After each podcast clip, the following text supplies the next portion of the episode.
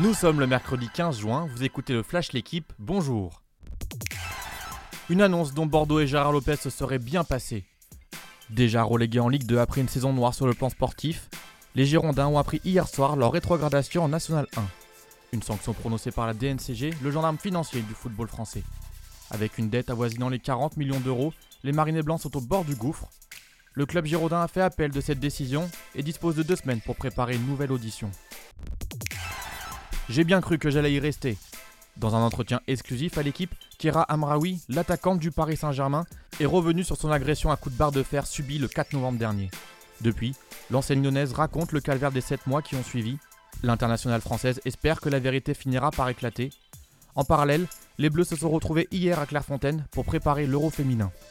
La compétition se disputera en Angleterre du 6 au 31 juillet prochain. L'Allemagne à la fête, l'Italie à la peine.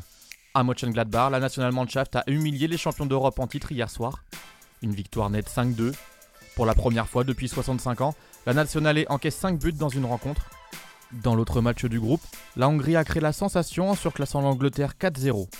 Grâce à son carton et à la défaite de l'Italie, la Hongrie prend la première place du groupe devant l'Allemagne.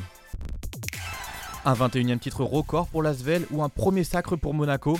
Les finales Betclic Elite débutent ce soir et ne pouvaient rêver meilleure affiche.